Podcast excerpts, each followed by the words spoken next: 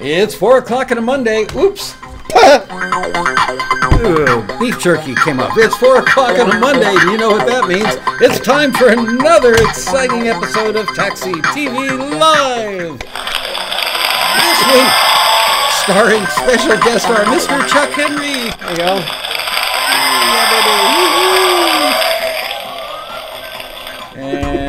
And thank you, fake band. Thank you, fake audience. Oh, God. And this cracks me up. Sorry about the beef jerky. Hello, everybody. Good to see you guys in the chat room. I see Mark Henley. I see Patty Boss. It's going too fast. Ken DePotter. We will write you a song. Fantamilonis. Chaptrus.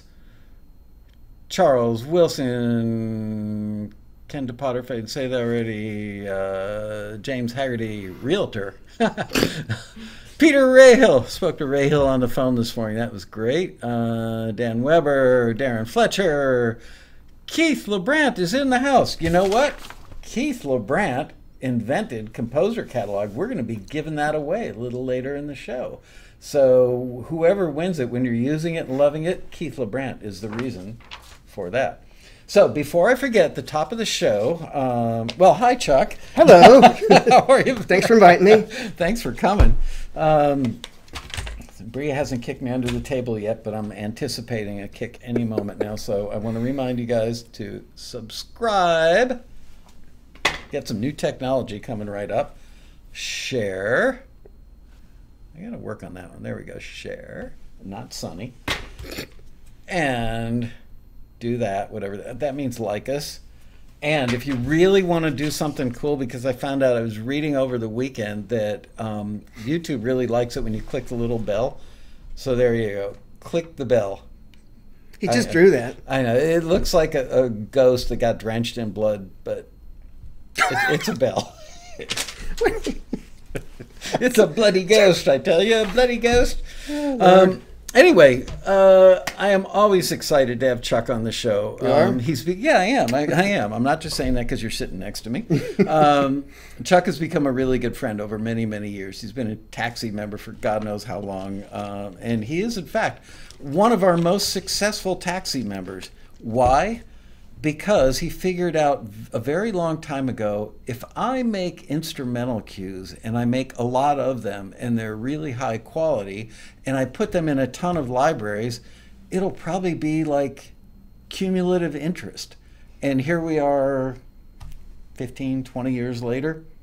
Something like that. He owns the single largest house in Hollywood. It's 50,000 square feet. He's got a private jet. No, he's done really well for himself. The house might have been an exaggeration. He does have a house in Atlanta and a house in Los Angeles and a very nice car in both towns. And he's done it all making music in a relatively small studio. He took a second bedroom in his beautiful condominium, I might add, in Hollywood. And, I mean, he doesn't have a lot of outboard gear. He's got a fairly basic studio with the, you know, he's careful with his money. So he buys what he needs, not buys a bunch of crap that he doesn't need, and his stuff sounds really good. So what we're going to do today, I really don't have to even be here. The first half of this show is going to be Chuck playing you stems. He brought stems on a laptop, so he can put these together all yesterday, actually.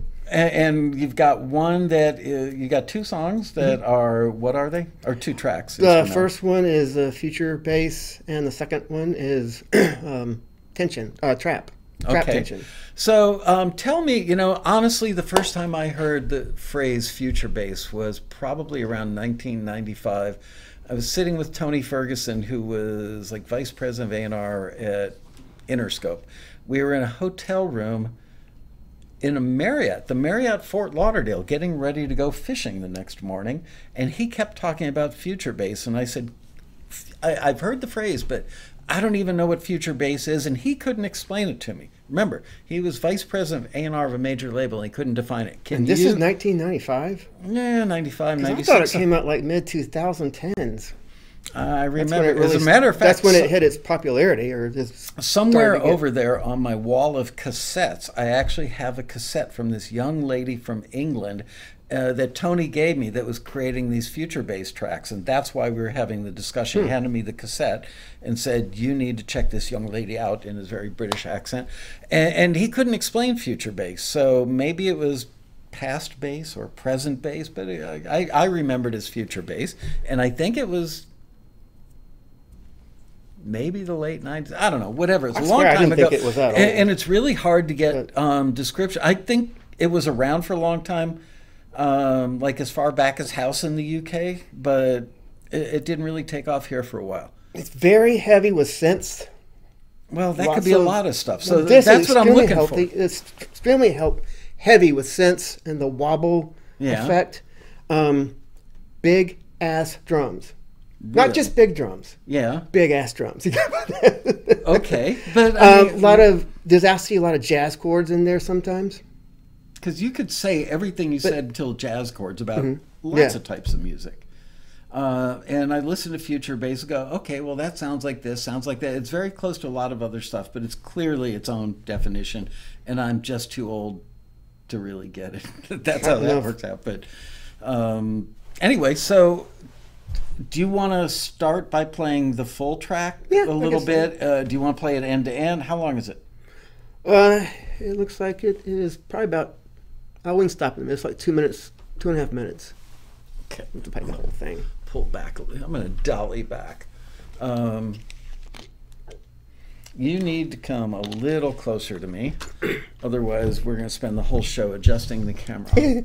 So, okay, it's 2.5 minutes. So go ahead and play the thing. And then what he's going to do is play it to you broken down layer by layer as he built it so that people can understand how he built it. One thing that I wanted to bring up in this, well, actually both tracks, that I'm really a stickler on, like when the composers write for me, and send me tracks, I'm always have to quite often say, you guys need to put edit points in here, which is very important. Are you talking about like a rest, like a quarter note or half note rest, or just big stuff that they can cut on, like a big snare, a big kick, or whatever? Just breaks in the music that sound normal. Okay. So I'll point out a bunch in this. Yeah, you know what? Every time an edit point comes up, do one of those. I'm going to do the first, 14 seconds to show you something. The way I designed this was I start with the chorus and take a show like Kardashians. Please. Please. Bada-boom. When they have shots of, Los Angeles. Thank you. Thank you very much. Shots of, Los Angeles coming back from commercial break or Calabasas, and probably even neighbors with them up here somewhere. Kimmy stops by... Just all the time. Yeah, anyway. And it's usually about 10 to 14 seconds, whatever, and ends on an edit point. So it could be something like this. Just.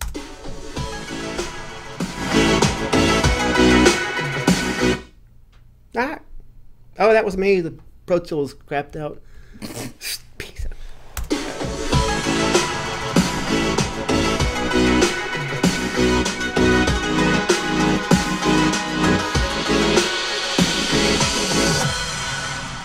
It just ends there, and they start doing whatever. So do you time your reverb so that the reverb will have died by the time the next beat comes in, so that if somebody wants to edit, they don't have a reverb tail overlapping? They'll just fade it out, usually, the editors. But makes sense. Anyways, so I'll start back at the beginning and count a few of the edit points that might pop up.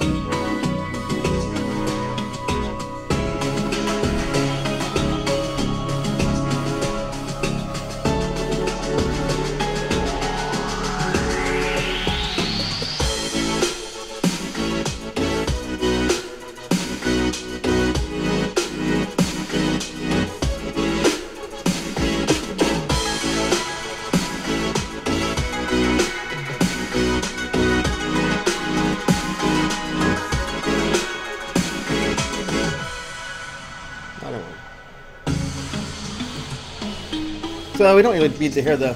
Okay, so in your world, by your description, it is basically a rest. I mean, there's still a reverb tail going on, but it gives the editor a nice big window to get in there and either end a scene with it or pick up the next scene at the downbeat. Because if you have a track for music from the beginning to the end, there's no place to cut. Right. I mean... This, you can get like 5 or 6 different cues out of it with lots of edit points. I want to talk about that because... We get some members that take this very literally and will put, you know, when we say enlisting with great edit points or, you know, quite a few edit points, we'll get people that will send in a 90-second piece with like 10 full rests. I've had a few composers that go a little overboard. I'm like, okay, I know I told you to put edit points, but you don't have to have that many and that obvious. Are there, how do you know where to put them? Do you do it sectionally? Like, okay, here's A section, here's building, edit point there, or do you just do what you feel? There's no, just where it feels natural and works and sounds good. There's no formula. All right. You know, people always want, like, you know, the easy start guide. So there is no formula. That's what we've learned in today's episode. There's no formula. Tell that to the baby crying. Whatever sounds natural and sounds good. Okay. So now let's break it down track by track. All right. One thing I thought was kind of cool, instead of starting right on the downbeat, I had a little intro in there, just a one count intro. So it's kind of cool, I guess. It adds interest without taking you out of the scene. Yeah, it's kind of, I guess, cool how I made it. Started with this little loop that I found. It's like a 1-bar fill loop.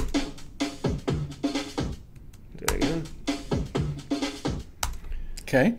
I just needed one little bit of that, and I just cut that, and then the other one. And you didn't even, was that part of the drum sample that's in the rest of the thing, or was that its own thing?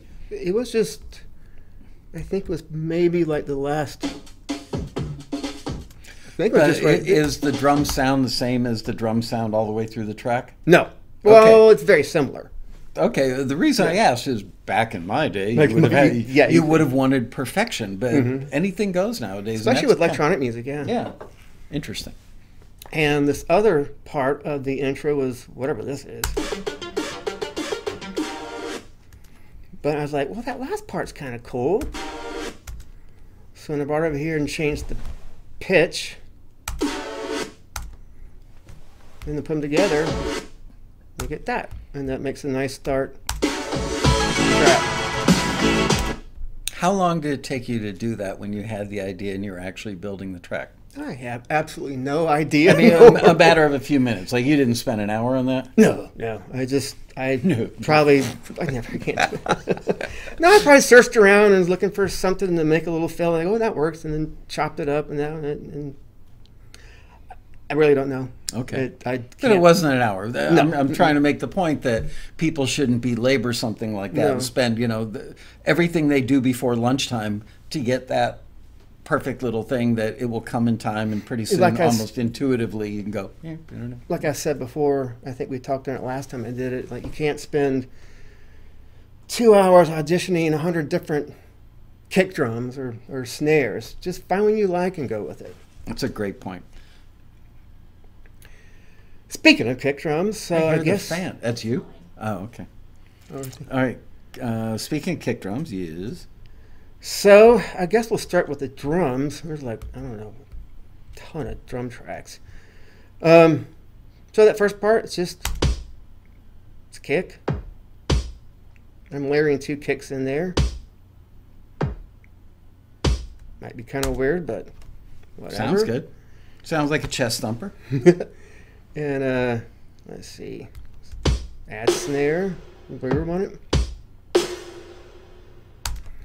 And I found this little loopy here that had a pretty high snare drum on it too.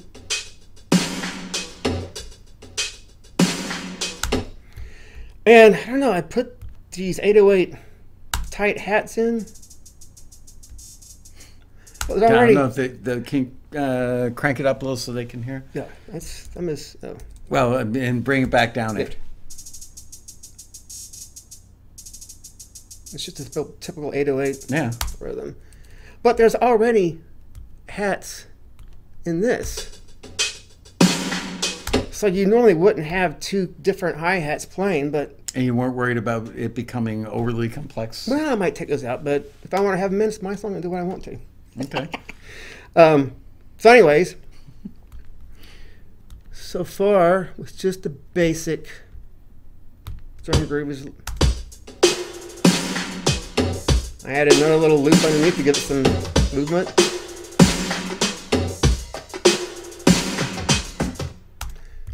So that's a chorus.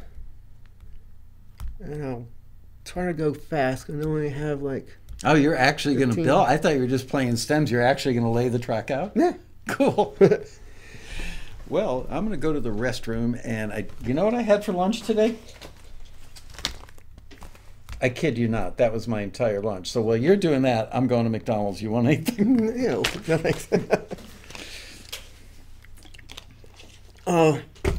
First one, all I have in there is this little percussion loop. I'm trying to bring the intensity down and bring it up a little bit.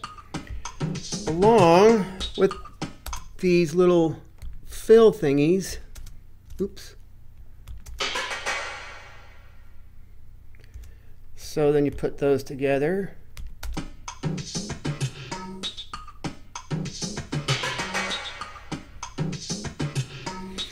This is exactly what I was talking to you about before the show. I was talking about percussion only cues.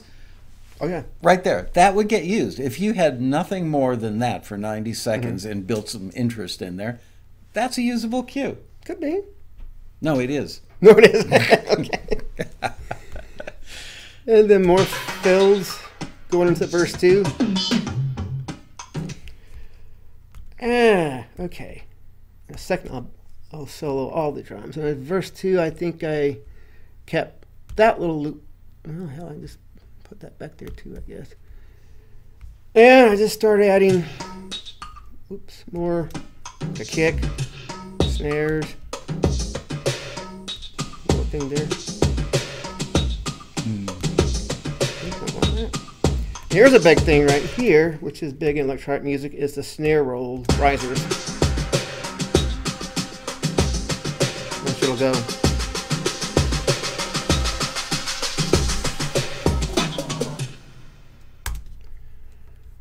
So that's basically the drums on...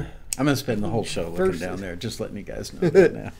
This is fun. And one more cool thing, which is big in this kind of music, are impact hits. Where are they? Oh, there they are. So did you buy those, or did you create them from layering other stuff? Does somebody have a library? Both. A lot of these impacts you can buy. Okay. But they're a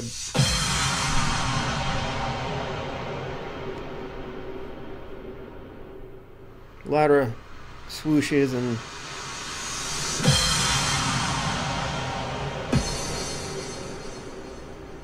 Stuff like that. Back in my day, we had to go to a cave with a garbage can lid and a drum to make that. Now you can just buy it. Life is so easy for you kids today. Yeah, we used to actually record the tape. Yeah. How did that... I love tape. And of course, lots of cymbal crashes. How do you know... It's just experience and instinct when you go, okay, now I've gone too far. I've got too much stuff in there, and time to stick a fork in it. Yeah, yeah, I get to that point. I'm like, all right, this is enough. It's getting too full. And one thing we had talked about, I think, when you came over to my place last time, is reverse cymbals, which are cool. So I actually took this cymbal right here and did a 180, and just reversed them.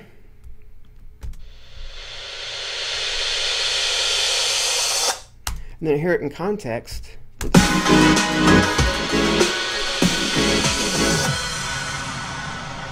always been great. It gives, almost creates like a wave. Mm-hmm. And I mean like a wave form. I mean like a wave coming in. You forget that it's a cymbal, and yeah, it's cool. And backwards piano is good for that too. I think I talked about that last time. And there's some stupid percussion in here. It's just whatever that is. And there's some crappy finger snap here. Whatever. So anyways, let me... He's like, yeah, whatever. I will think that's most of drums. Let me... I should have grouped these together, and I didn't. Bria, can you check the AC, please? So let me just solo these. Talk amongst yourselves while I'm soloing all these. All right. While he's soloing... Get something away. I have a couple questions, too, I think. Okay, but more importantly, we have to look at... where did it go? Oh, no. Where did it go? Hang on. Hang on. Hang on. What's in there? There it is. What? Shoot. Got it. Oh. We had a rocket launch last night here in Southern California. This I forgot to look at. This is not my photo. This was a photo from a friend, but they shot off a Falcon Heavy from SpaceX from the Vandenberg Air Force Base, which is about 2 hours north of us. That's what it looks like when a rocket goes up and the contrail gets mixed up with the air currents and the sun is going down. It creates that really neat effect. And it's awesome. For the people that don't know there was a rocket launch, you see them running like hell. Oh my God, nuclear holocaust. No, it's just a rocket launch. Anyway, okay, there, I filled the time. What you got? Oh, all the drums together from like...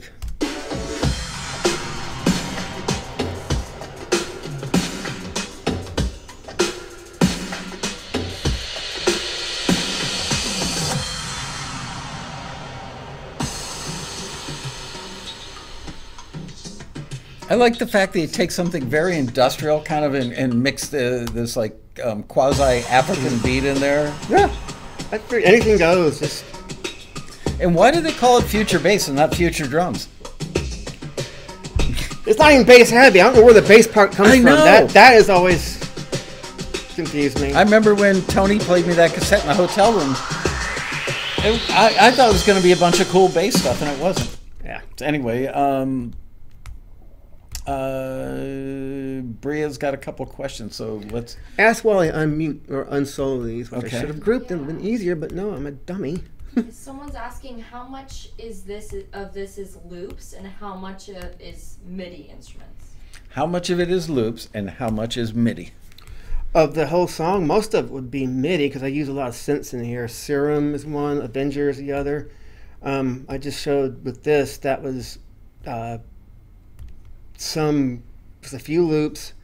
There were like kick samples, snare samples that I just used by themselves, which isn't really a loop, it's just a sample. But yeah, most of this will be, I believe, MIDI. Okay. All right. What's up next? Just the drums. I'm not used to working on a laptop. I thought you were just bringing, stems that you just play a stem and then here's another stem. I didn't realize you were bringing the actual session with it. I thought that's what you wanted. No, I thought you were just bringing stems just to go, here's the bass and here's the drum, whatever. Yeah. There's only two bass parts in here. Nothing very exciting. And the verse has this sub bass. Actually, let's get to the part where it's doing a rhythm. It's kind of boring by itself. There aren't a lot of exciting bass sounds. Can't really hear the bass on those, but anyway. Don't make fun of my tiny little ass hands. They don't make those anymore, do they? Yeah, they make some derivative of them. So I mentioned synth heavy. Just starting back on the first part, I got like three synth parts. First one is this. I'll turn it a little bit.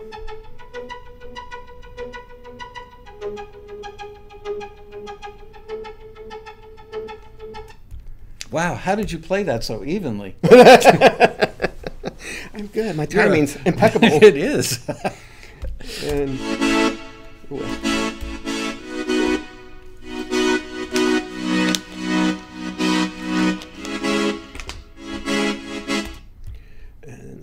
did you sidechain that stuff, or is the sample? That one actually, I did some of them, but that one I think just has super like slow tackle. And those three together.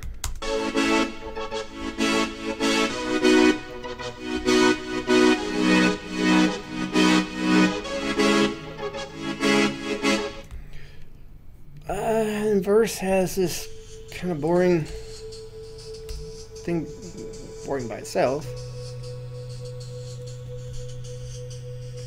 I think that came from Serum.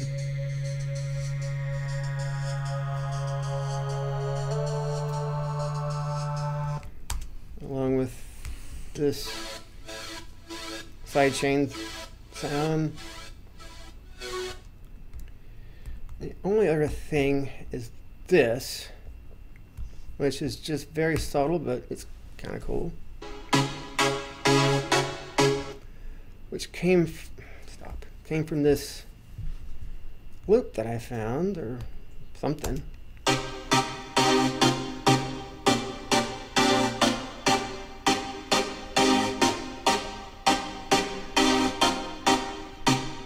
only wanted that little section there.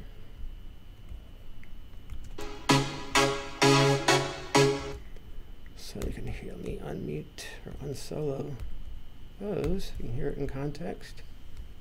He makes it look so easy. It is. It's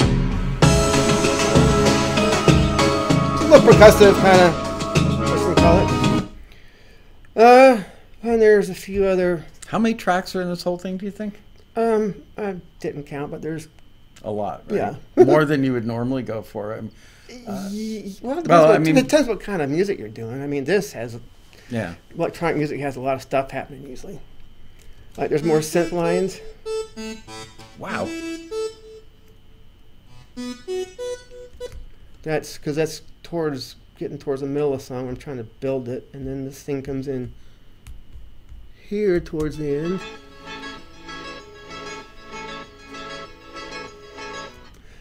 But here is a cool thing. I was talking about the wobble synth.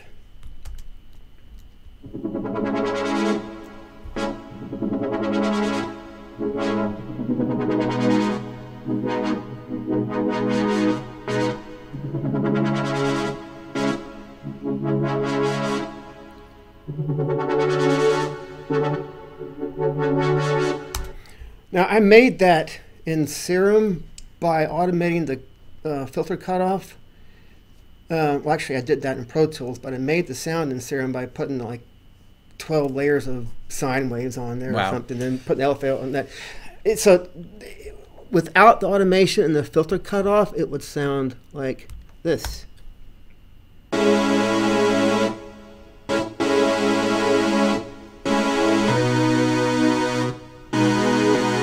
Play the after, which is. Go.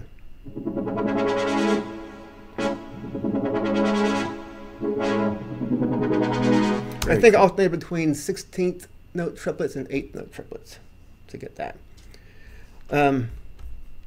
You really do make it look easy, and I know you're gonna say it easy. It is easy, yeah. But it's easy for you, Chuck. I realize it's not rocket science, but it's experience. You already know when you start going down a rabbit hole for something, mm-hmm. Intuitively, I'm sure that you already know this is about 70% chance of working out. It's worth chasing. Mm-hmm. Or, no, that's a stupid idea. I'm not going to bother.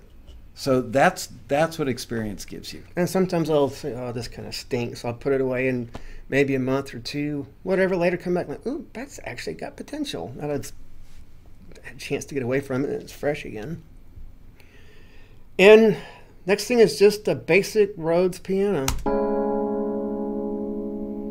Playing the chords. I think it's A major 7, B6, C sharp minor to D major 9. Getting jazzy with the D major 9. Yeah, right, with this one. A little growl on the Rhodes, mm-hmm. Just enough. Yeah, that came from Keyscape, which is made by Spectrasonics. Yeah. And their stuff is every kind of Rhodes and. I believe that Spectrasonics will be represented at the Road Rally this year. We have a company named Ilia, which is the U.S. distributor for Vienna Symphonic Library, and I believe that one of the brands under their umbrella, I could be wrong, but I think I'm right. I think they've got Spectrasonic stuff. So, yeah. And I know they're planning on selling stuff at a rally discount. So for those of you who want to beef up your library of sounds, save your money, bring your credit card, And don't tell your spouse, but you're coming to the Road Rally to shop. And I can give a nice tip about the roads. And also, mainly, acoustic guitar is a big one. You record let's just take acoustic guitar, for instance. Record it, sounds awesome, sounds amazing. Then you're trying to play the track, you're like, something's just not working out. Why is it so muddy? Well, because by itself, it sounds great. Yeah. But you take off, it's got the whole spectrum of sound. Take off the low end, and it might sound very tinny. But by itself. By itself like that, but it will fit. If you're doing solo acoustic guitar, of course you'd have all that. But this is just the road. I took off all the low ends because that was kind of interfering and making it muddy. You don't want mud. Unless you're going to the spa and going to the mud bath or something. I don't know. So, and this, I used Serum and came up with a little melody.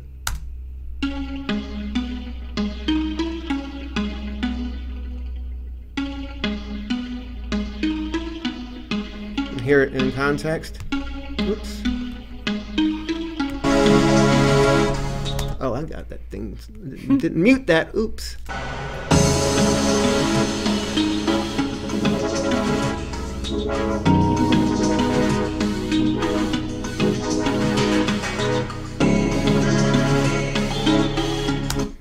Okay, and just there's other like lead lines in here that I can't believe how much there's a lot in this one. I gotta hurry to know. We're gonna. Yeah, we got 15 minutes. Oh, crap, and then I made. I cannot believe the amount of stuff you. And I put in one melody line in verse 2. I used the lows and the high.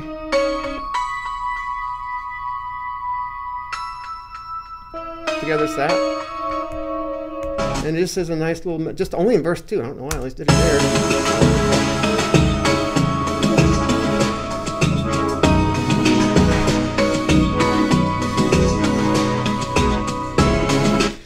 but I think I covered most of the stuff, and there was pressure to go to the other ones.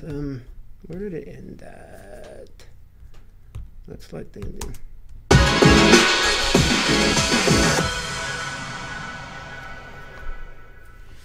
Okay, play from the top.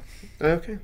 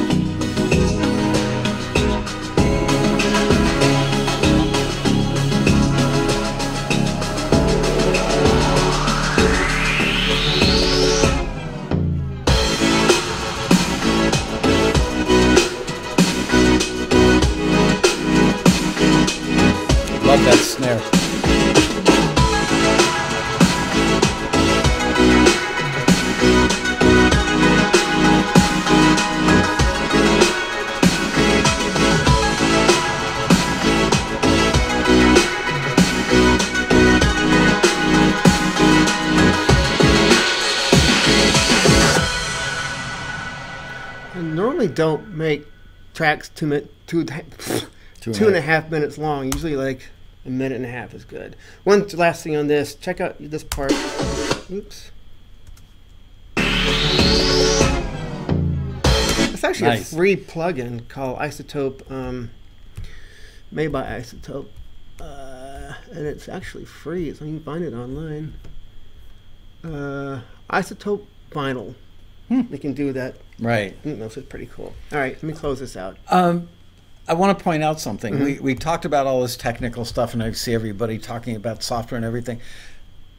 The one thing we didn't talk about that's really important is the vibe, the emotion, the feel, the atmosphere it creates. It's a sense of, it almost feels like freedom. Mm-hmm. And that's so important. You were able, because I don't want people to walk away with the, like, oh my gosh, you know, it's got to have 164 tracks in it, because it probably does. What you've done is tastefully layered stuff so that it's a very glossy look at freedom. Mm-hmm. And that's very professional of you, Chuck. Good job. The next song, completely different. Very moving on to the next one. Ominous. Well, okay. It's trap. Actually, trap began in Atlanta, I found out. Bria and I were having a conversation Friday afternoon about trap. We were talking about how trap is so repetitious and so boring. Mm-hmm. So I'm really curious to see how you made it not boring. And I called it trap tension. That's kind of redundant, because trap is very tense and ominous and dark. Yeah. But it's used so much in hip-hop these days, like all the mumble rappers. And Cardi B, she's not one of my favorites. You know, she watches the show. What show? Love and Hip Hop? No, this show. Oh, this show. Oops. Yo, Cardi, good to have you in the chat room. I love Cardi. She's funny as hell.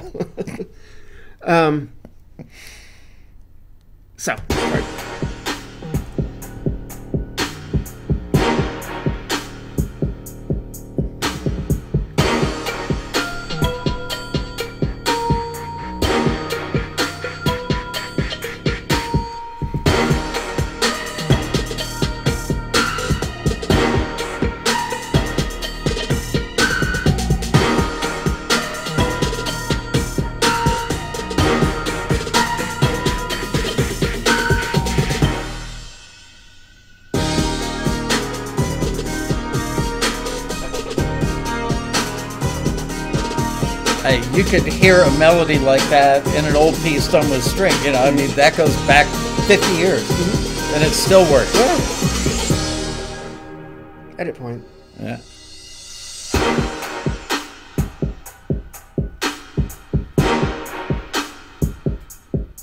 I gotta say, you've made it interesting.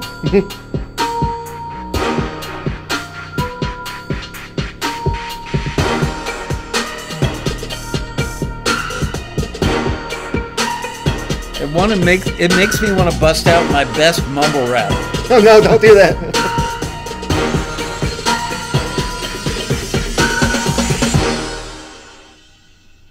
That was more 1:30, which is better.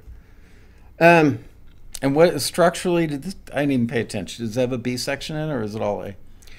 It's sort of intro, then kind of a chorus, breakdown, verse, chorus. That's about it. Okay.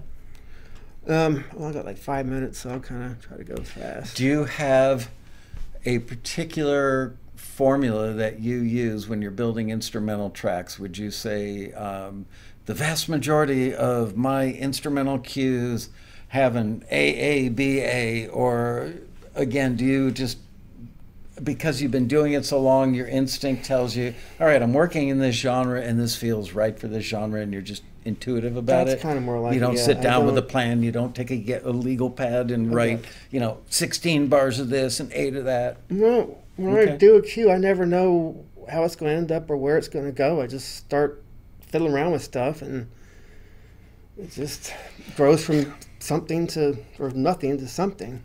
It says a lot about creativity, because sometimes people will say to me, what do I have to do to succeed in the music industry? I say, you know, I got to be honest with you and tell you that instrumental cues are a great way to earn a living. And, and they go, oh, that stuff, you know, it's like so formulaic. there's a ton of creativity in this stuff. Mm-hmm. And obviously, I think the more experienced you are at it and the better you are at it, the more creative you become. You know, because you've broken the bonds of, I don't know. You know, because you're so good, you're free to do whatever the hell you want, mm-hmm. and you know before you open the door to something that there's a decent probability it's going to work or not. So you're not wasting a lot of time searching and listening, sitting there listening for the right snare for a week. Yeah, that's something so important that you said. I think last time we did a show from your house that, you know, you've got your arsenal and you know what to do. And I was also impressed with the last song you spent. You put so much yourself into layering so that the sounds, because I hate it when Taxi members, not that they're doing anything wrong, but they'll say, oh yeah, that's Omnisphere, that's this, or that's mm-hmm. that. And they're calling out, oh yeah, I know that because I've got that. You couldn't identify that stuff because you've got so many layers packed into a sound that it's got your own signature. I normally don't put that much stuff in a track, but I guess the future-based stuff kind of... That one had a ton. That had a lot. That's more than usual. So tell us what we've only got a few minutes on this one, so tell us what you got in here. Just the drums. I mean, I don't need to play every single drum. Lots. Just added all sorts of reverberated snares and claps.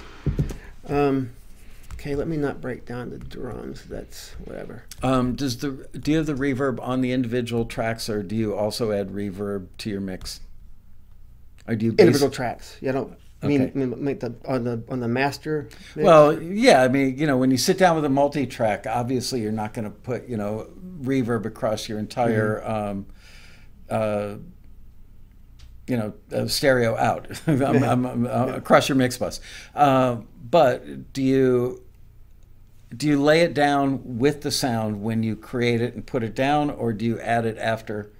Oh, I like send it to an aux channel and have it second. Like if I'm going to turn it down some, once you print it, it's there. Right. That would have been the more intelligent way to ask the question. Do you print reverb or do it from a send? Got it. There's other little delayed clap thing in there. Cool little riser effect.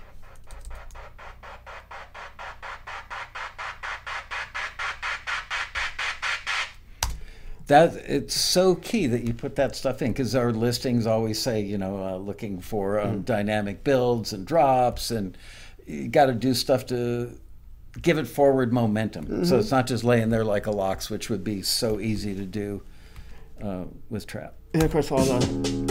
Oh, wait, that's not it. I picked the wrong one. I meant to. Well, where's. Oh, I mean. So much stuff. That looks like a trilobite. All those things. Oh, here it is. Cool. All those fun things. And get down here to the. I know someone talked about brass hits. Got these. Almost a bramp, or whatever they call those things for that they use in trailers all the time. And here's a really big one. And then this is kind of a string hit. Mixed with that, it's almost like a delay. And all three in there.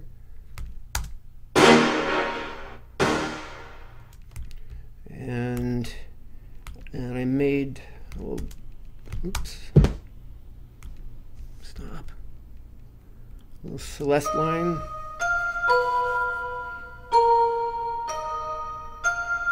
Adds a little mystery. Mm-hmm. And then where is that? I made up this melody. Oh, here it is, yeah. So I wrote this melody and played it on Serum.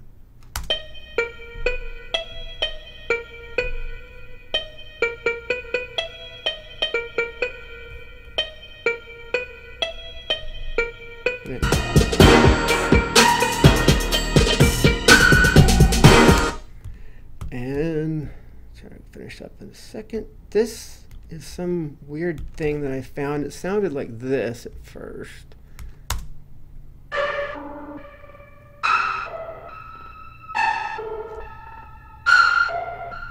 Just some weird loop, and I changed the key, the timing.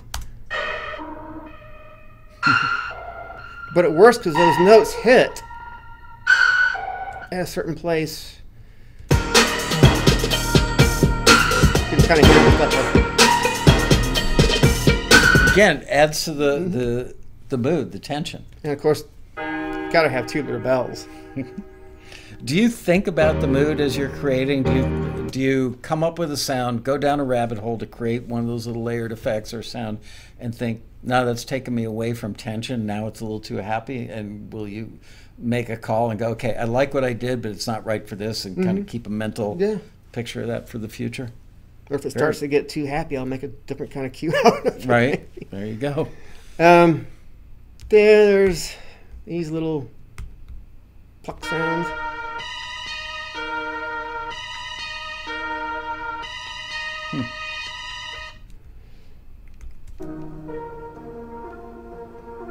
Those together like that. Another part in the next section. Oops, gotta take those off so you can hear them. Where did it go? There it is. Another one. That's in the breakdown section. So that, I think, is most of the parts.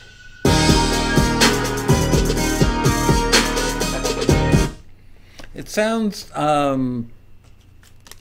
you've maintained kind of a badass vibe, even though it's kind of glossy. Mm-hmm. It still has this like gotta be dark and honest. Yeah, something's gonna happen. Mm-hmm. So I'm impressed by the fact that you don't get carried away, that you get all these layers and it sounds less standard and out of the box and recognizable.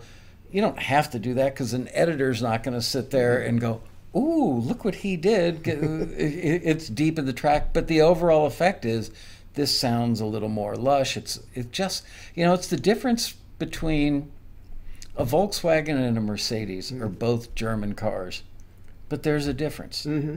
So good on you. Play someone just asked her, what's the bass? It's all 808s. It's what? It's all 808s. Okay. It's all 808 bass. It sounds horrible by itself, but in the track. That's what Frankenstein heard in his head when they plugged the wires into the electrodes and turned on the switch. That was the first thing he heard right there.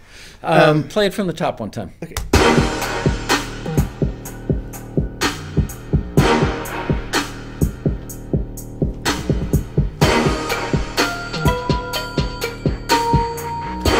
See, we're losing partners. We're losing what? I think we're losing again. Oh. I knew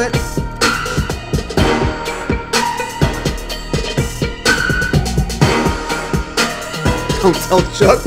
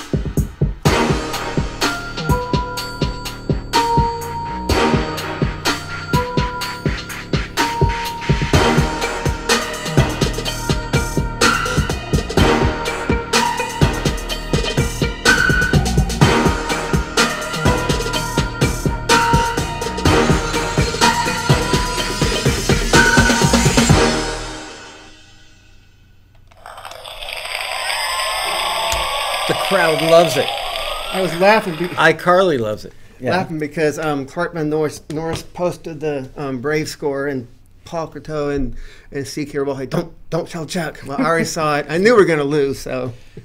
I'm sorry. I was expecting it. They're a young team. They haven't lost yet. Man, Great job. Seriously, it sounds like a record, not like a library track.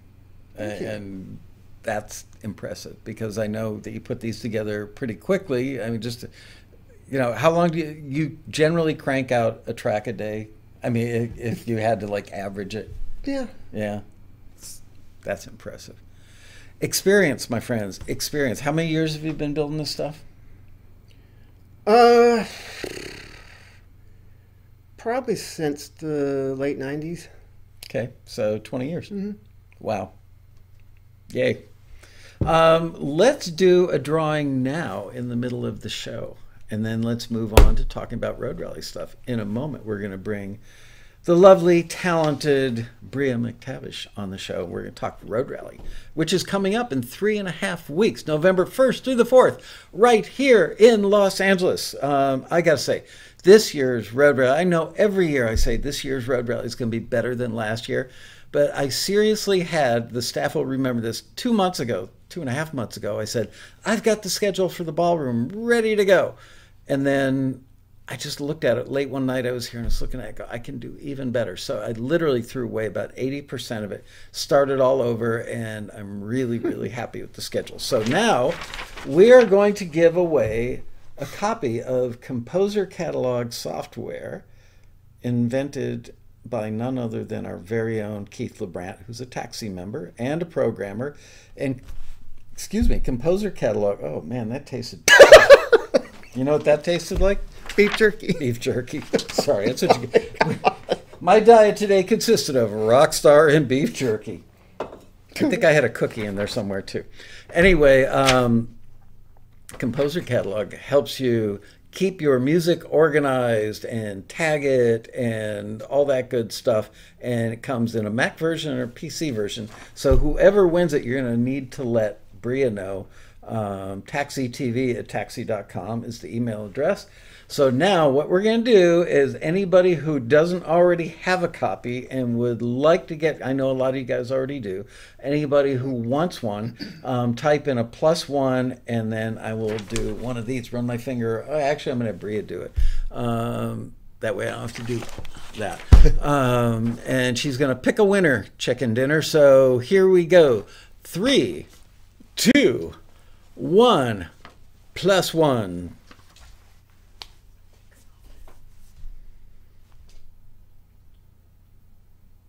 I see. Oh, Bob Gunnerfeld, by the way, thank you very much for the 2 giant bags of coffee. The other day, Box showed up from Amazon with 2 big bags of coffee in it. And we didn't know from whence it came. And then somebody in the staff said, oh, yeah, Bob Gunnerfeld. He was my mentor or mentoree last year. Really? Mm-hmm. At my table and he's a very nice man because he sent us coffee. It was the perfect time of year to send it. He's up in Traverse City, Michigan. Really? I went to summer camp in Keewatin, Michigan, Camp Maplehurst, which is right next to Traverse City. I love Michigan. It's beautiful. I got shot in the butt with rock salt from a shotgun. First thing, and Bria's got her eyes shut. She's picking a winner. David S.J.H. David S.J.H. David. They're still flying through. They are still flying through. Anyway, at summer camp, they told us, no matter what, do not climb over the fence and pick cherries out of the cherry orchard. Which, you say that to a 12-year-old, it's like, yeah. And all of a sudden, I heard some guy screaming something in Spanish, and then I didn't actually hear the blast of the shotgun, but heard like a whizzing sound, and my butt got peppered with rock salt. And I remember being face down on a table with a nurse with tweezers and isopropyl alcohol digging rock salt out of my butt, which for a 12-year-old boy to have a female nurse doing that to you, it was horrifying, and I've been scarred for life. It explains so much about me. The moral of this story is don't pick cherries, because you will get shot with rock salt. And the winner of Composer Catalog, do you have a real name yet? David S.J.H. That's such a weird last name. Maybe he's Swedish. Maybe. Or from Iceland. Anyway, David, congratulations. I have never used this, but I've heard wonderful things about it from our many Taxi members who have it. He will be a sponsor at the Road Rally this year. So You can buy a copy at the Road Rally. I don't want to pop your speakers. And I don't want you to pop my speakers. You can now unplug. All right, and with that, we're going to now be, so you got to scoot up, literally like touching. Well, I think with Bria's. Oh, you want to put her in the middle? Bria, probably, because she's the one that's. Okay, you need to move your chair so she can get her chair. I've got an idea. Why don't you stand up and put your butt in that chair, and then she can have this chair. Oh, that's good. There we go. Can I sneak off to the bathroom real quick? No. Go. Of course. I'll get back at the All right, Chuck is going to the men's room. And ladies and gentlemen, Miss Bria McTavish. Hello, everyone. Our official Road Rally expert. Why is she an expert? Because she's been going to the Road Rally for like 3 years. She started when she was 14 years old. It's actually my 10th year this year. There you go. I didn't want to give your age away. I made you a copy, too. Oh, thank you. So you're ready to go. The Road Rally is 3.5 weeks away. And I'm going to talk about this first one, and then I'm going to let you grab the next one. I have this for you if you want it. Thank you. So we have posted that online. Go to taxi.com/rally with a small R. It will take you to the page with all the Road Rally stuff, and the first thing at the top of the page is the Grand Ballroom schedule. We have about 10 other things that are going to be posted, hopefully tonight. Yeah. They are done and ready to go. It's just a matter of me going back and forth with our web guy to get the stuff up tonight. So, Adam, if you're watching the show, you and I tonight, dude. Anyway, the ballroom schedule, new panel submission process. 3 out of the 4 panels. In the past, we've had problems. People put CDs in boxes, and we draw the CDs out of boxes randomly, and people complain, oh my goodness, you didn't play my CD, and are you really picking them randomly? And yes, we are. And CDs are so old-fashioned. There was a litany of complaints about CDs. So we have been using a web service called Disco to submit our music to the industry, because we used to package everything into these really large files and send them via YouSendIt or whatever, Hightail, whatever it's called this week. And the industry has moved away from that. So we started using Disco to send our stuff. And then one day I had a brainstorm. And the brainstorm was, we can build playlists in Disco. We can have the members submit via listings. Chuck's back from the men's room. Johnny Carson never got to say that. Anyway, we can have... Here, do you want me? I can scooch in on teensy before. Okay, all three of us are in here. Kind of. Man, you might have to move this thing back a lot. There we go. Okay, so... but notice I've got the microphone nice and close so it can hear everything. So anyway, this year, what we're doing is we're running 3 listings that I was supposed to get out today, but I did not. So they will go out tomorrow. They are Road Rally specific listings. If you are not coming to the Road Rally and you do not want your music played on panels, then don't submit to the listings. And what we're going to do is randomly have stuff played off of the playlist in the Grand Ballroom during the panel, and anything that doesn't get played will come back to Taxi World headquarters after the Road Rally. The screeners will go through it. They will find the stuff that's best of breed, and they will send that stuff, or we will send that stuff. The playlist of the curated material that didn't get played on the panel will then go to the panelists from that panel. So, yay! Yeah. It's a cool new system. I hope that it works well. I think it will. You don't need to know how to use Disco. All you have to do is just make a submission like you would make a normal Taxi submission. But when we land on your piece of music in the ballroom and we call your name, and if you don't go, yo, I'm in here, we're not going to play your music, because it got very tiresome in years past with people dropping like 5 CDs in the box to make sure they got picked. Not cool, not fair, not even that much. And then we'd call out their name and they wouldn't be in the room. Yeah, so, which isn't worth it for them anyway. Well, yeah, they want the people on the panel to hear it and go, that person's a genius, bring them to me, because I'm going to sign them. I'm going to put their music in this TV show. They're going to become famous all because they put 5 CDs in a box and didn't bother to come to the panel. So there you go. While Bria covers the next subject, which is the one-to-one mentors, I'm going to go make the air conditioner a little warmer because I can see her rolling her sleeves. Oh, I'm fine. No, yeah, so... Wait a minute. You're cold. Yeah, so one thing that's really awesome about the Road Rally is that we always do one-to-one mentors. So if you're a Taxi member, you get, it's 15 minutes, right? Yes. 15-minute session with the mentor of your choice. So that's, people always ask us, like, why do people line up before the rally? And why is there a big registration line and stuff like that? And the reason for that is because that way you can get your first pick on your one-to-one mentor. So I think we'll be announcing who those will be tonight or tomorrow. Or tomorrow as well, too. So that means that you can start figuring out who your top choices are, which is good, because what always happens to the people that are, you know, manning those signups is that people get up to the front. They've had all day. They've had weeks to decide who they want. Yeah, it's like 3 weeks, right? And then they get up there and they're like, right, should I go with this? Who should I pick? And then they're like, oh, because there's so many people. Chuck did mentoring last year, right? Mm-hmm. So, like, for instance, if you want to sit down and play Chuck one of your tracks and say, Chuck, what could I be doing better? He would tell you. Yeah. I'm doing it on Friday this year, I think. Okay. There you go. Awesome. Chuck's doing it on Friday. But, yeah, it'll say on those, like, when they're who's on what day and stuff like that, so you'll know that. One thing that we want to make really clear too is we're not doing CDs for the one-to-one mentors. So bring a way to play it on your phone. You could bring your computer in, your laptop. Yeah, don't bring your desktop. Don't bring a desktop though, please. Can you imagine? Got to get it out of my backpack. iPad, whatever you have it on, just make sure that you have it so that there's an aux cord. So obviously if you have one of those fancy new iPhones, bring your dongle with you so that way. What's your language? Okay. You're a nice young lady and be proper.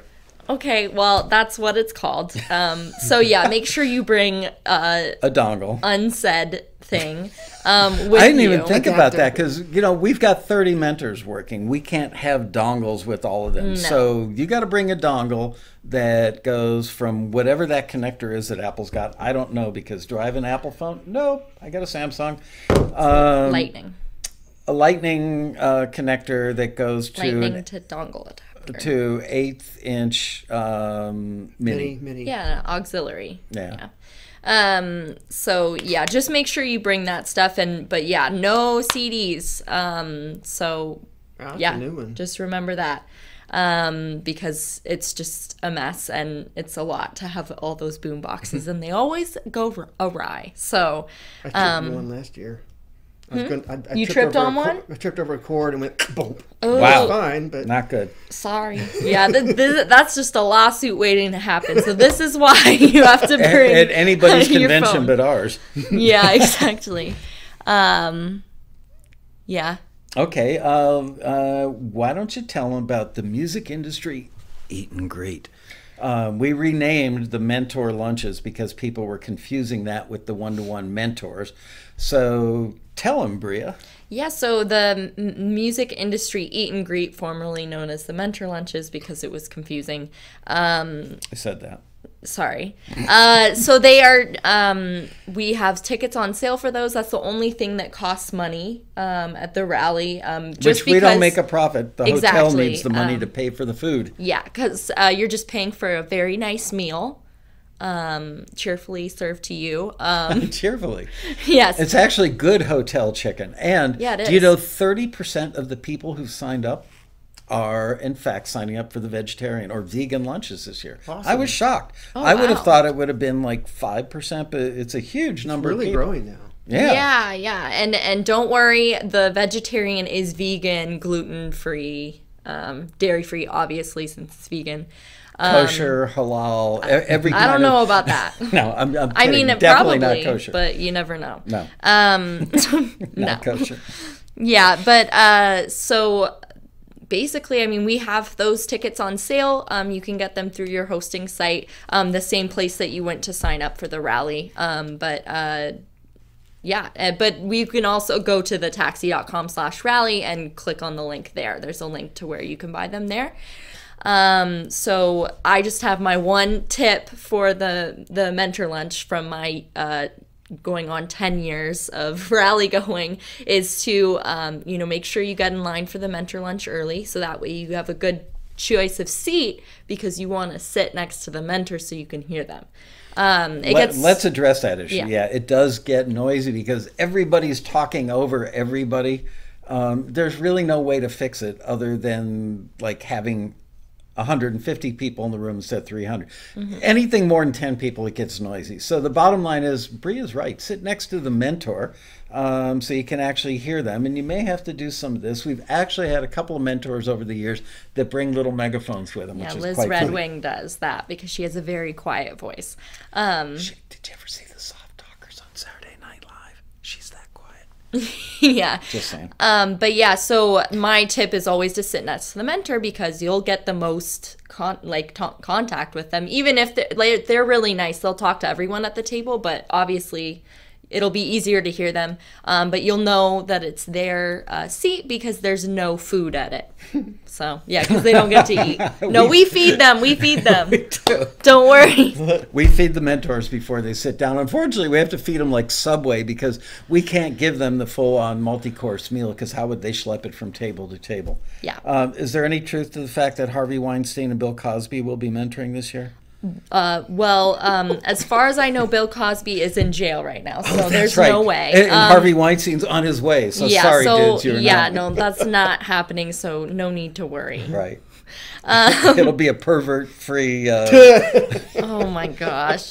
Are you mentoring, Chuck? Anyway, moving on. Oh, my gosh. So also there's a ton of classes. That's, really useful. I mean, the panels are amazing. And if you don't have a class to go to, you should definitely go to a panel. And let's talk about, I'm looking at her notes. Let's talk about the kinds of classes that are offered. Yeah. Oh, you want me to talk about it? You made the notes. I did make the notes. I'm serving them up. You got to hit them. The great thing is, I mean, we have classes for pretty much everyone. So it ranges. I mean, there's amazing songwriting classes, production, the business side of things, just about like music licensing, even marketing and like social media classes, performance classes. Even web design with like Bandzoogle and stuff. So you love Bandzoogle. I love Bandzoogle. Yeah. I have a Bandzoogle site, and I was very honored because I was on their pamphlets for the rally for a few years, which is great. Yeah, but yeah, I love Bandzoogle. They're great to work with. Small plug. I'm not getting paid. Right, and frankly, Dave Cool, his real last name is Cool. Is one of the coolest guys you'll ever meet. He's such a giver. That guy, seriously, if you needed to hang out with him till like 10 o'clock at night, with him stepping you through, you could do this to make your website better, do that. The software is stupidly simple to use. Like literally, if you've never done a website, you could build a website with Bandzoogle. Oh, I did mine in that. Yeah? Yeah. The new one? Yeah. Really? Yeah. I thought, I could never do that. And my friend Frank showed me. It's so easy. And I was like, oh wow! I can do this. This is so I can make changes, add composers, add tracks, anything. Wow! Yeah, I just looked at his wusite yesterday. It's very impressive. Yeah, well, it's just so easy for someone, and it's perfect for musicians because a lot of the sites like Squarespace or whatever, it's not really geared towards musicians. Little mini Bandzoogle plug in the middle of our rally. Well, but it's all from the heart, you know. It is. They didn't pay me to say that, so. Or me. Yeah. Or me. But yeah, tips for that. I mean, be on time and get a good seat because some of the classes will fill up. A lot of the classes fill up, and then we have like 50 people in the doorway going, "I can't believe I can't get in." Well, just show up on time. Show up on time, yeah, because that's the thing, and don't sleep in and don't stay up till 4 o'clock in the morning drinking on the helipad on the roof of the hotel.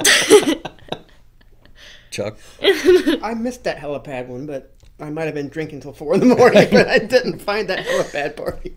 But yeah, but the classes are great, especially, I mean, that's the thing, especially if you're new to songwriting. When I first came to the rally, I was 14 years old. I thought I was the greatest songwriter in the history of the earth, and then I learned very quickly that I was not. Heartbreaking. But the classes that I went to there, there's so many that are really good for just like learning structure and you know, how to make sure things are interesting and stuff. It's just like so useful, even if you think like you are, you know, pretty good at songwriting. I mean, there's ways to get so much better at it.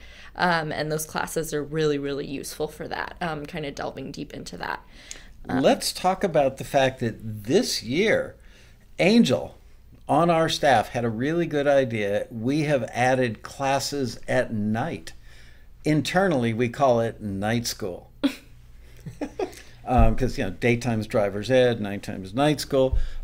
So there are a handful of classes that will be happening at night. I believe they start at 6:30 and go till 8 p.m. I think you're right. Yeah. And the reason that we're doing that is so many people for so many years have said, oh my gosh, I can't go to the class I want to go to, and I can't be in the panel I want to go to.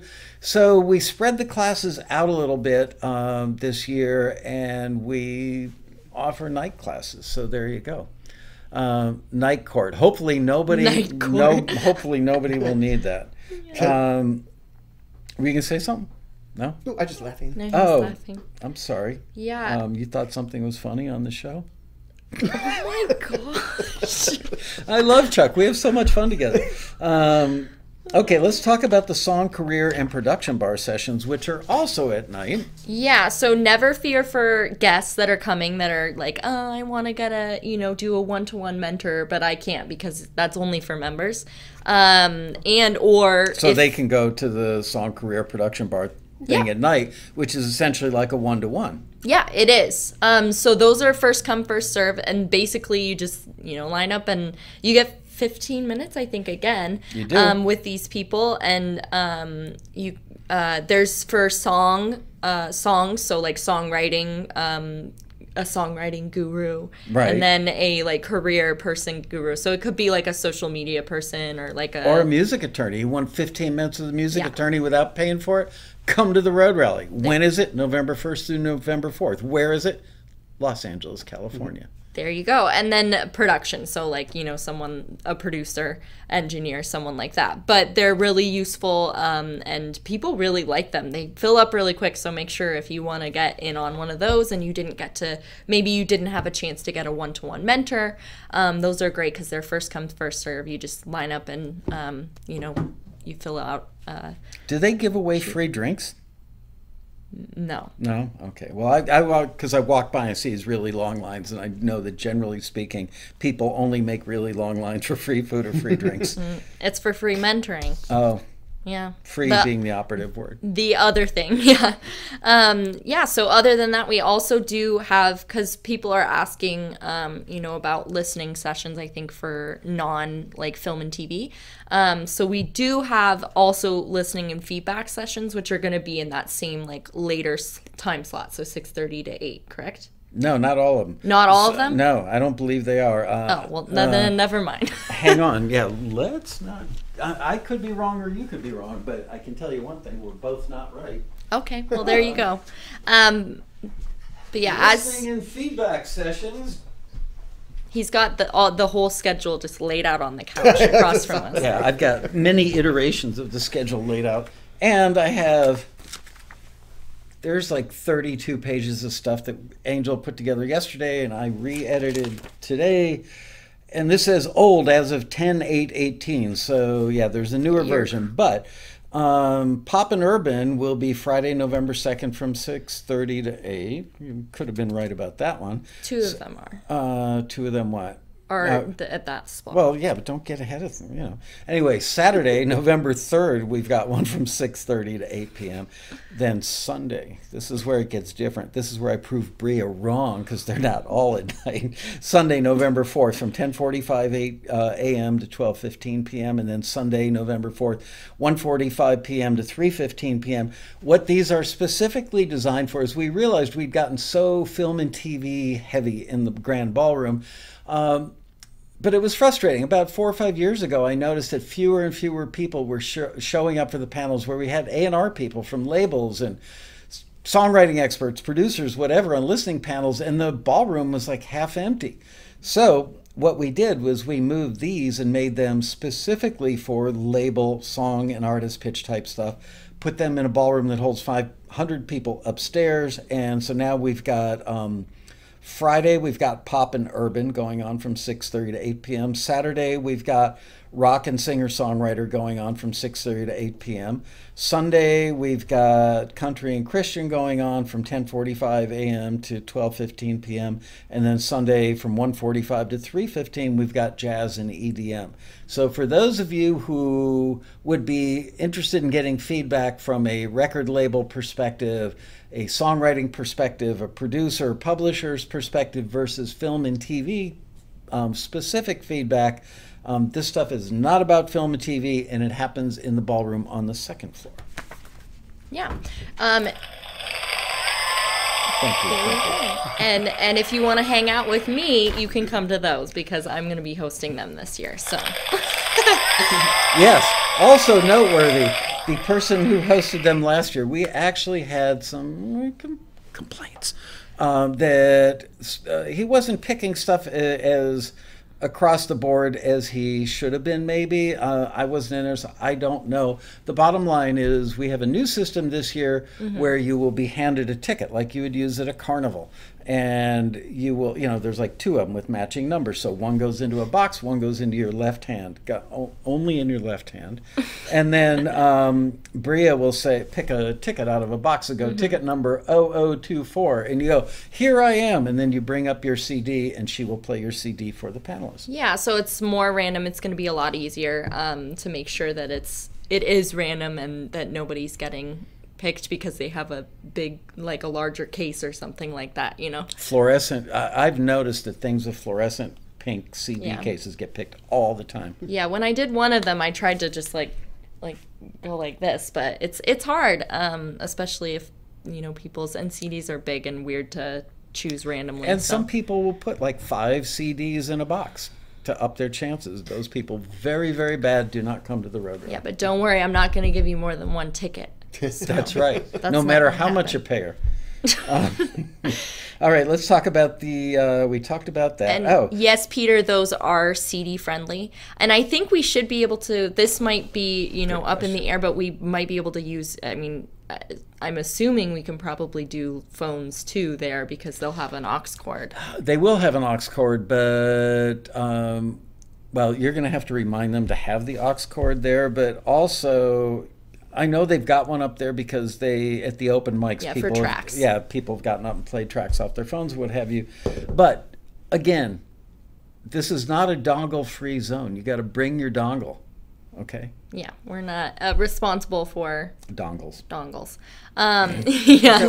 Who was it that came up with the word dongle? I think it's a very funny word. And it is. And why did they choose dongle? Okay. Want to talk about what to bring? What to bring.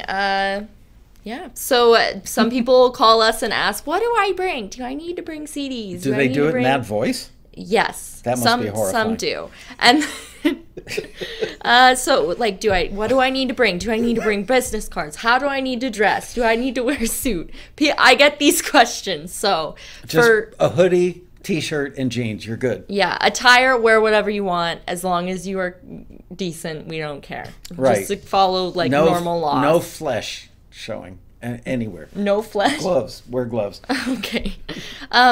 Business cards are great. Definitely bring your business cards. Great idea. Have a link to where I guess people could go. This is, I noticed the next thing on your list is CDs. And I'm conflicted on this because people go, oh, so CDs, they're so old school, it makes me look old school. Well, that's true, but if you give somebody your music on a flash drive, there's a pretty good chance that they're just going to wipe the flash drive and use it for personal stuff after the rally. It happens because flash drives are reusable. CDs are not. And I always have a CD player in my room, and I get CDs from members and take up there and listen. So there you go. CDs are good too. It depends. I think personally, I think that the best thing is to be like, ask them, like, do you like CDs? Should I give you a link? Like, what's best for you? Actually, that's a great idea. Having a link, a very short, easy to type in link on your business card is a really good idea. Thumb drives are a little dangerous because you don't know that somebody might not have a virus on there, not by intent, but and now for like a music supervisor, your whole life lives on your phone and your laptop, and you plug in a thumb drive and get a virus on that shiz and you're in big trouble. So I'm always skeptical when I get thumb drives from people. I plug them in an old laptop that I don't use anymore and see what's on there before I actually like check them out fully. EPKs, how should they deliver those babies? And that stands for electronic press kit. That was just like people questioning, like, should they bring a press kit? Like stuff like that. Well, I don't know. I mean, I don't know if you really need a press kit because unless you're trying to book a gig.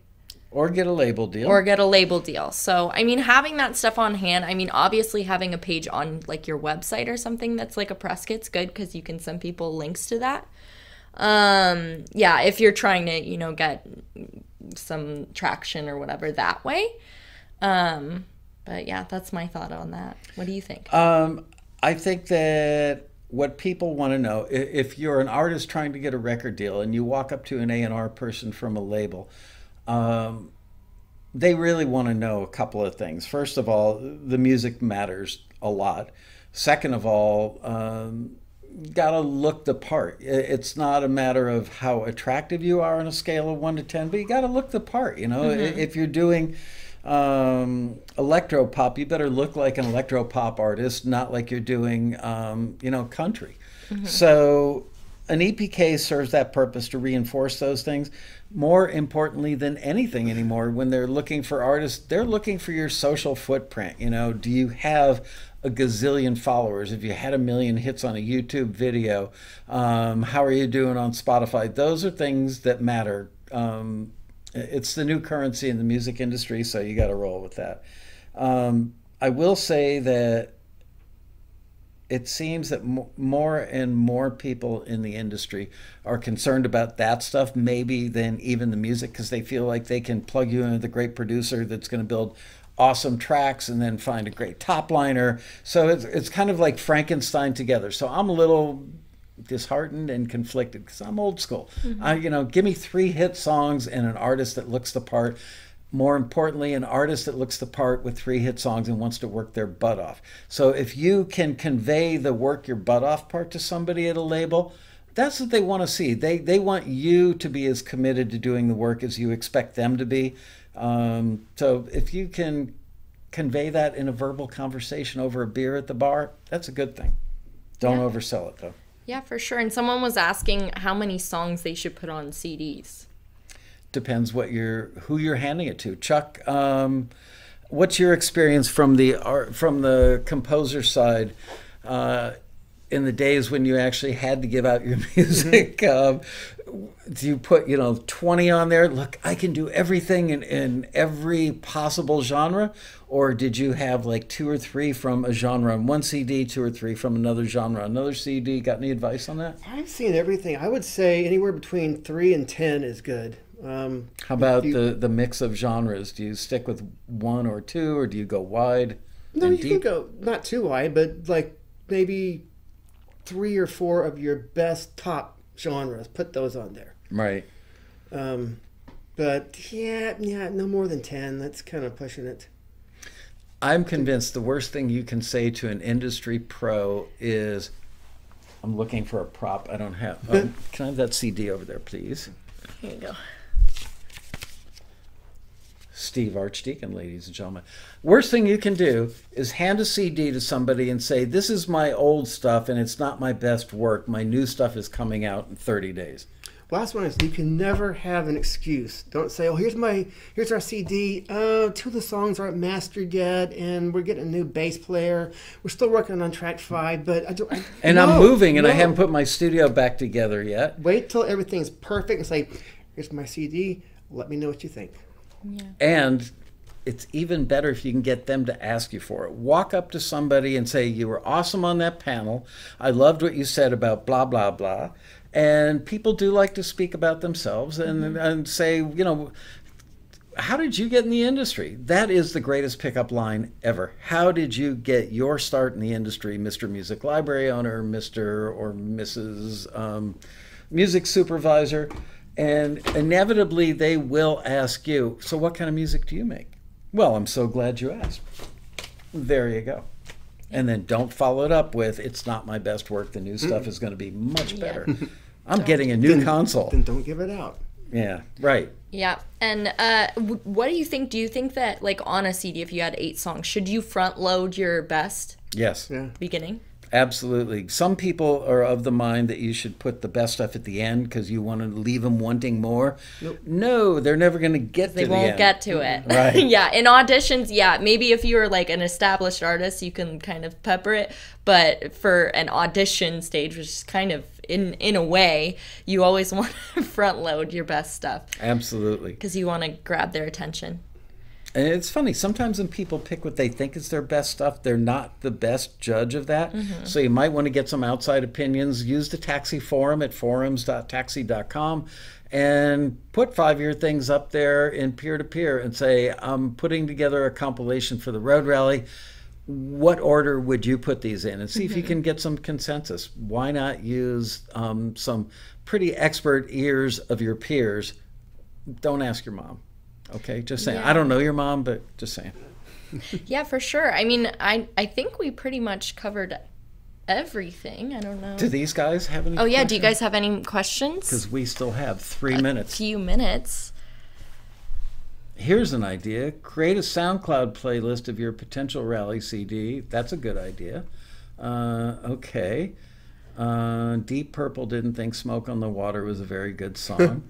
Yeah. Well, and that's the thing too. If you're someone that is like playing live, whatever songs people have the most reaction to that they like, that you can tell those are probably your best songs too. So we love Bria. Oh wow. So do we. Yeah, she still works here. Okay. We'll see. I guess we answered all of the questions. Either that or the little squirrels that turn the thing for the internet are sleeping. I can't read that so far away. YouTube video would be good, I bet. For what, James? Open mic collaborations, anyone? Oh, let's talk about the open mic. Oh, questions. Sorry. Oh, yeah, I forgot to mention the open mic. Yeah, you talk about the open mics. I'll try and remember this question. So the open mics...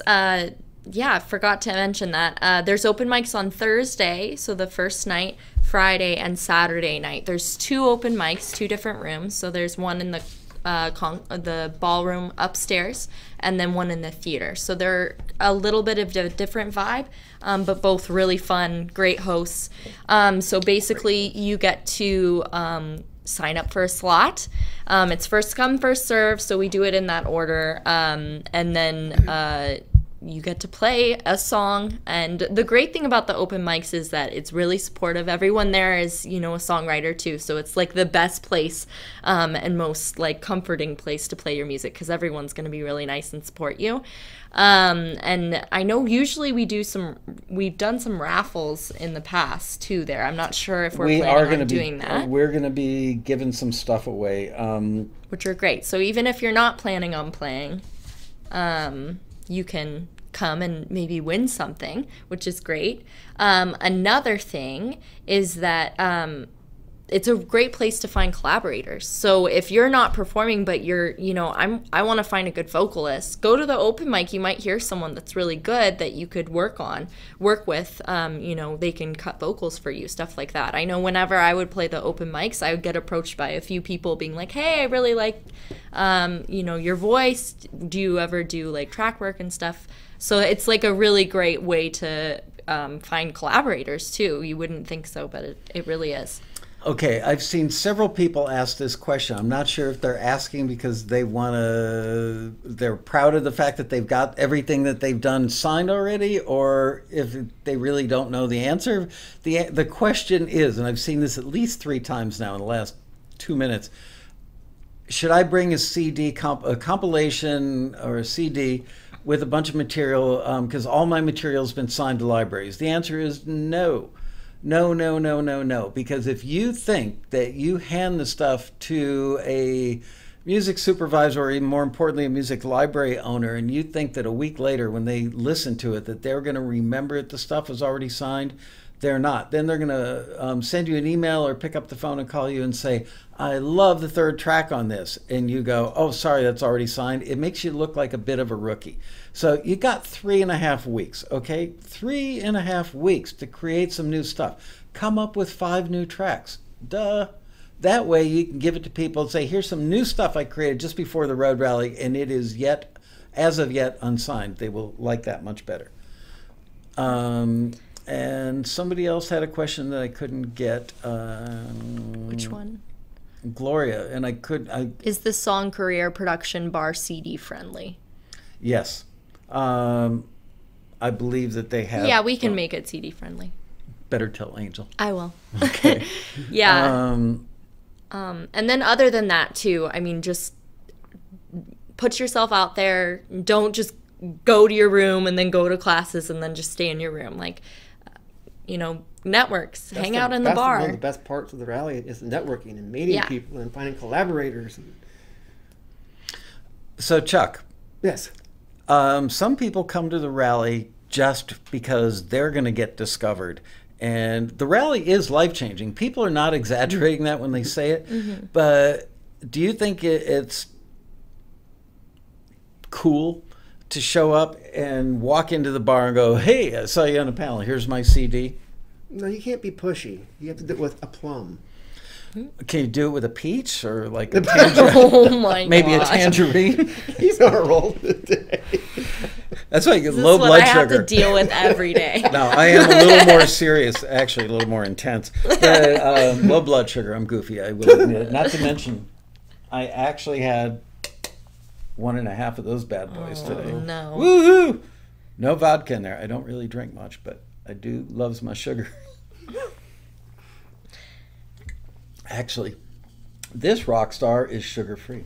But yeah, I mean, as always in any situation, you know, and people always will ask me too, how do I approach industry people? Like, and I'm like, they're people, so how would you like to be approached, you know? Walk up to them and say, I've got 8x10 color glossies of you and your girlfriend. Would you like my CD? And they will probably say, no. But would you like to meet me in the parking lot for a cigarette? Don't go. No, just... You know what? Again, I can't stress this enough. Walk up and pay them a sincere compliment. Mm-hmm. You were great on that panel. What you said about metadata was enlightening to me. I really didn't know much about it.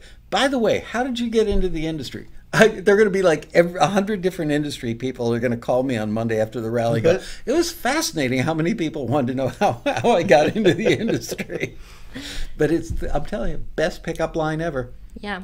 Yeah, and Paul is right. Be nice to everyone. Don't think you're better than anyone else, obviously. And one thing you talked about, have your elevator spiel down, because if you get an elevator and this one that you've been wanting to talk to for a long time or meet, they're there. That's your 15 seconds, whatever, from the 7th floor to lobby, so you better have it prepared and ready to... you literally can run into people in the elevator. Mm-hmm. We had a taxi member a few years ago. Did you say for sure? Yes. For sure. How long have you lived here? 3 years. Okay, that's how long it takes before you start going, for sure. Oh, man. Now you forgot what you were going to say. Elevator. You were making fun of the elevator speech. Seriously, don't talk about the fact that you were in Mrs. McGillicuddy's 8th grade choir class and you were just, they don't care.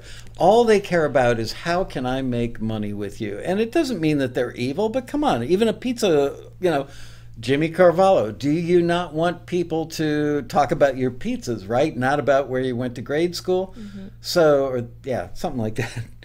The bottom line is they want to know what kind of music you make, and please, dear God, don't say I do rock, I do pop, I do country, I do Christian, I do jazz, I do it all. Nobody in the industry buys the versatility thing. Nobody. If you walk up to somebody and say, I do all those genres, I mean, even Chuck wouldn't do that, and he probably does do all those genres, because it tells them, it's like you're a little desperate, and they know better. Nobody's great at that many genres. So find out the things that you're really, truly good at, and if they say to you, what kind of music do you do? Say, instrumental pop is my forte, but I also do a little singer-songwriter. And also, have confidence. I was telling you this earlier. So many people that I've asked are like, what do you do? And they're like, pop, singer-songwriter. That doesn't show me any type of confidence. You don't look, people think that they're looking humble, but you don't look humble. You look like you don't know what you're doing. Hobby, so it's like, okay, well, they probably don't know. Yeah, be confident in what you're good at. And be honest. You know what?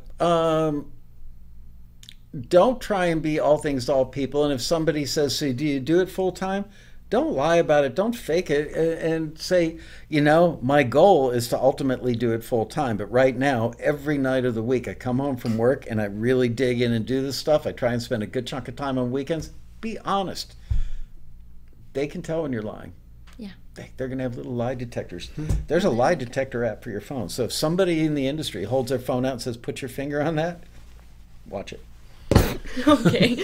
Well, I think we should probably wrap it up here. Fine line between humble and arrogant.